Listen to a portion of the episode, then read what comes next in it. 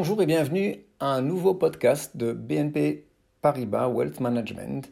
Je suis Guy Hertz, Chief Investment Advisor, et je suis en compagnie d'Edouard Desbonnets, Investment Advisor Fixed Income. Bonjour Edouard. Bonjour Guy.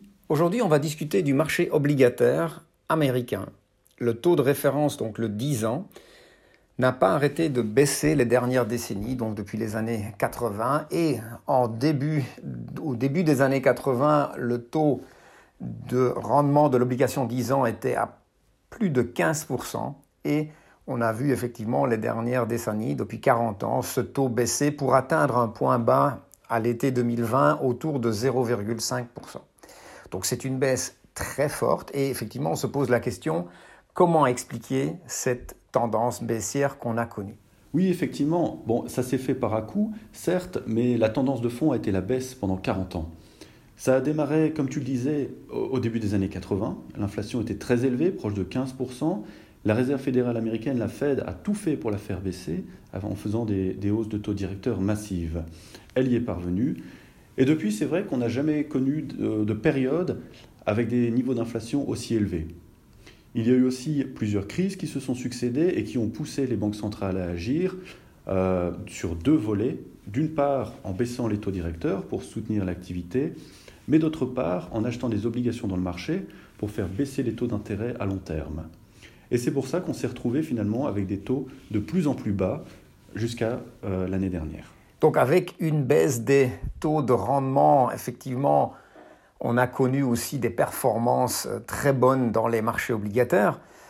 Donc aujourd'hui se pose la question, quel est le futur pour ces taux de rendement attendus sur les, obligations? Et en particulier, est-ce que c'est vraiment la fin de cette époque de taux très bas? C'est probable. En tout cas, si on regarde un graphique de très long terme, la remontée du taux à 10 ans a été si forte que maintenant, à 2,4%, on sort par le haut du canal baissier qui s'était formé depuis les années 80. La faute euh, aux anticipations de resserrement monétaire et donc à l'inflation. Euh, avec la crise de la Covid, l'économie mondiale s'arrête, les chaînes d'approvisionnement se retrouvent cassées du jour au lendemain, et ça, ça a créé de l'inflation, et elle s'est ensuite amplifiée avec la hausse des prix de l'énergie, euh, la hausse des prix des denrées alimentaires en raison de la guerre en Ukraine.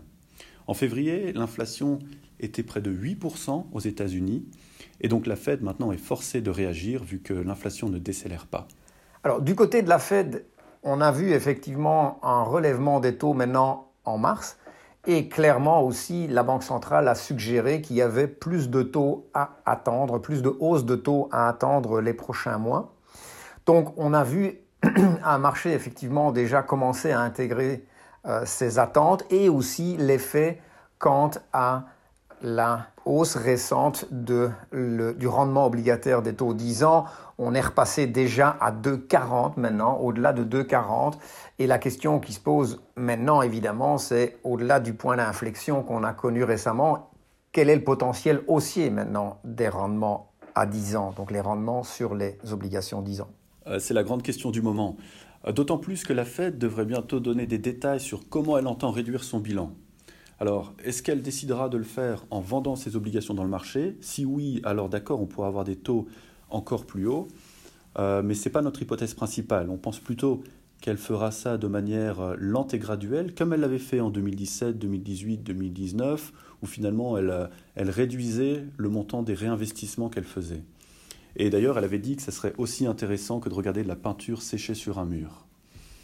Alors maintenant, euh, concernant les autres moteurs de la hausse des taux, il nous semble qu'ils commencent quand même à s'essouffler. L'inflation attendue est déjà bien intégrée dans les cours. Il n'y a pas vraiment de grande différence maintenant entre les prévisions et le chiffre réalisé. Le marché anticipe déjà 8 hausses de taux directeurs euh, d'ici décembre, et ça c'est beaucoup. Et la plupart des économistes revoient leurs prévisions de croissance à la baisse. Donc tout ça ne plaide pas pour un taux à 10 ans beaucoup plus haut qu'aujourd'hui. Et il faut vraiment pousser les variables du modèle pour voir le taux à 10 ans dépasser 2,75 ou 3% Évidemment, maintenant on se pose la question au niveau des taux à court terme, par exemple les, taux 2 ans. Alors tu disais que on a déjà aujourd'hui un marché qui intègre 8 hausses de taux directeurs pour les proches pour cette année. Alors Qu'est-ce qu'on peut attendre au niveau de l'évolution des, taux des taux obligataires de court terme? Oui, c'est notre avis. Le rendement de l'obligation américaine à deux ans est maintenant de 2,3%, et donc il intègre déjà les prévisions du marché de 8 hausses de taux directeurs cette année et 2 l'année prochaine. Et donc pour nous, on voit mal la Fed capable de délivrer plus que ça, et donc ça rend le, taux à deux ans attractif. on a vu aussi le marché quand même s'inquiéter de cette hausse ou de ces hausses de taux et éventuellement euh, de l'idée que avec autant de hausses de taux attendues, on pourrait voir clairement le risque de récession augmenter. Quel est ton point de vue là-dessus? On peut évaluer le risque de récession en fait avec la forme de la courbe des taux.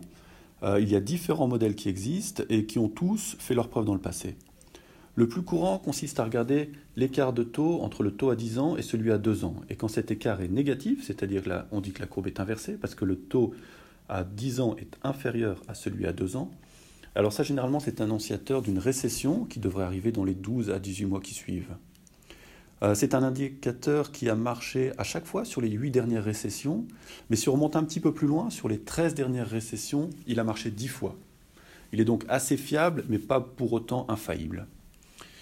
Aujourd'hui, euh, l'écart de taux entre le taux à 10 ans et celui à 2 ans est de 20 points de base, et ça, ça correspond à un risque de récession de l'ordre de 25%, ce qui n'est pas négligeable. On peut quand même s'interroger sur le pouvoir prédictif de cet indicateur parce que euh, la Fed a tellement acheté d'obligations dans les, opérations d'assouplissement quantitatif des années précédentes euh, qu'elle a manipulé cette courbe des taux. Mais bon, quoi qu'il en soit, ça reste un indicateur à suivre parce qu'il est, est suivi par le marché. La Fed de New York, elle, préfère regarder l'écart de taux entre le taux à 10 ans et le taux à 3 mois. Et ça, c'est un modèle aussi qui a fait ses preuves. Et lui, il prédit une probabilité de récession dans un an de l'ordre de 5%, donc finalement assez négligeable. Et pour finir, il y a un autre modèle qui est revenu sur le devant de la scène depuis que le président de la Fed en a parlé. Euh, c'est un modèle qui ne prend en compte que les anticipations de marché sur l'évolution des taux à court terme. Ça consiste à regarder l'écart entre le, le taux à 3 mois dans 18 mois et le taux à 3 mois d'aujourd'hui. Et si cet écart est négatif, ça veut dire que le marché anticipe une baisse des taux dans un avenir très proche et donc que l'économie ralentit fortement. Euh, ce n'est pas le cas aujourd'hui puisque l'écart de taux est de l'ordre de 230 points de base et converti en probabilité, ça veut dire que le, risque de récession à un an est négligeable.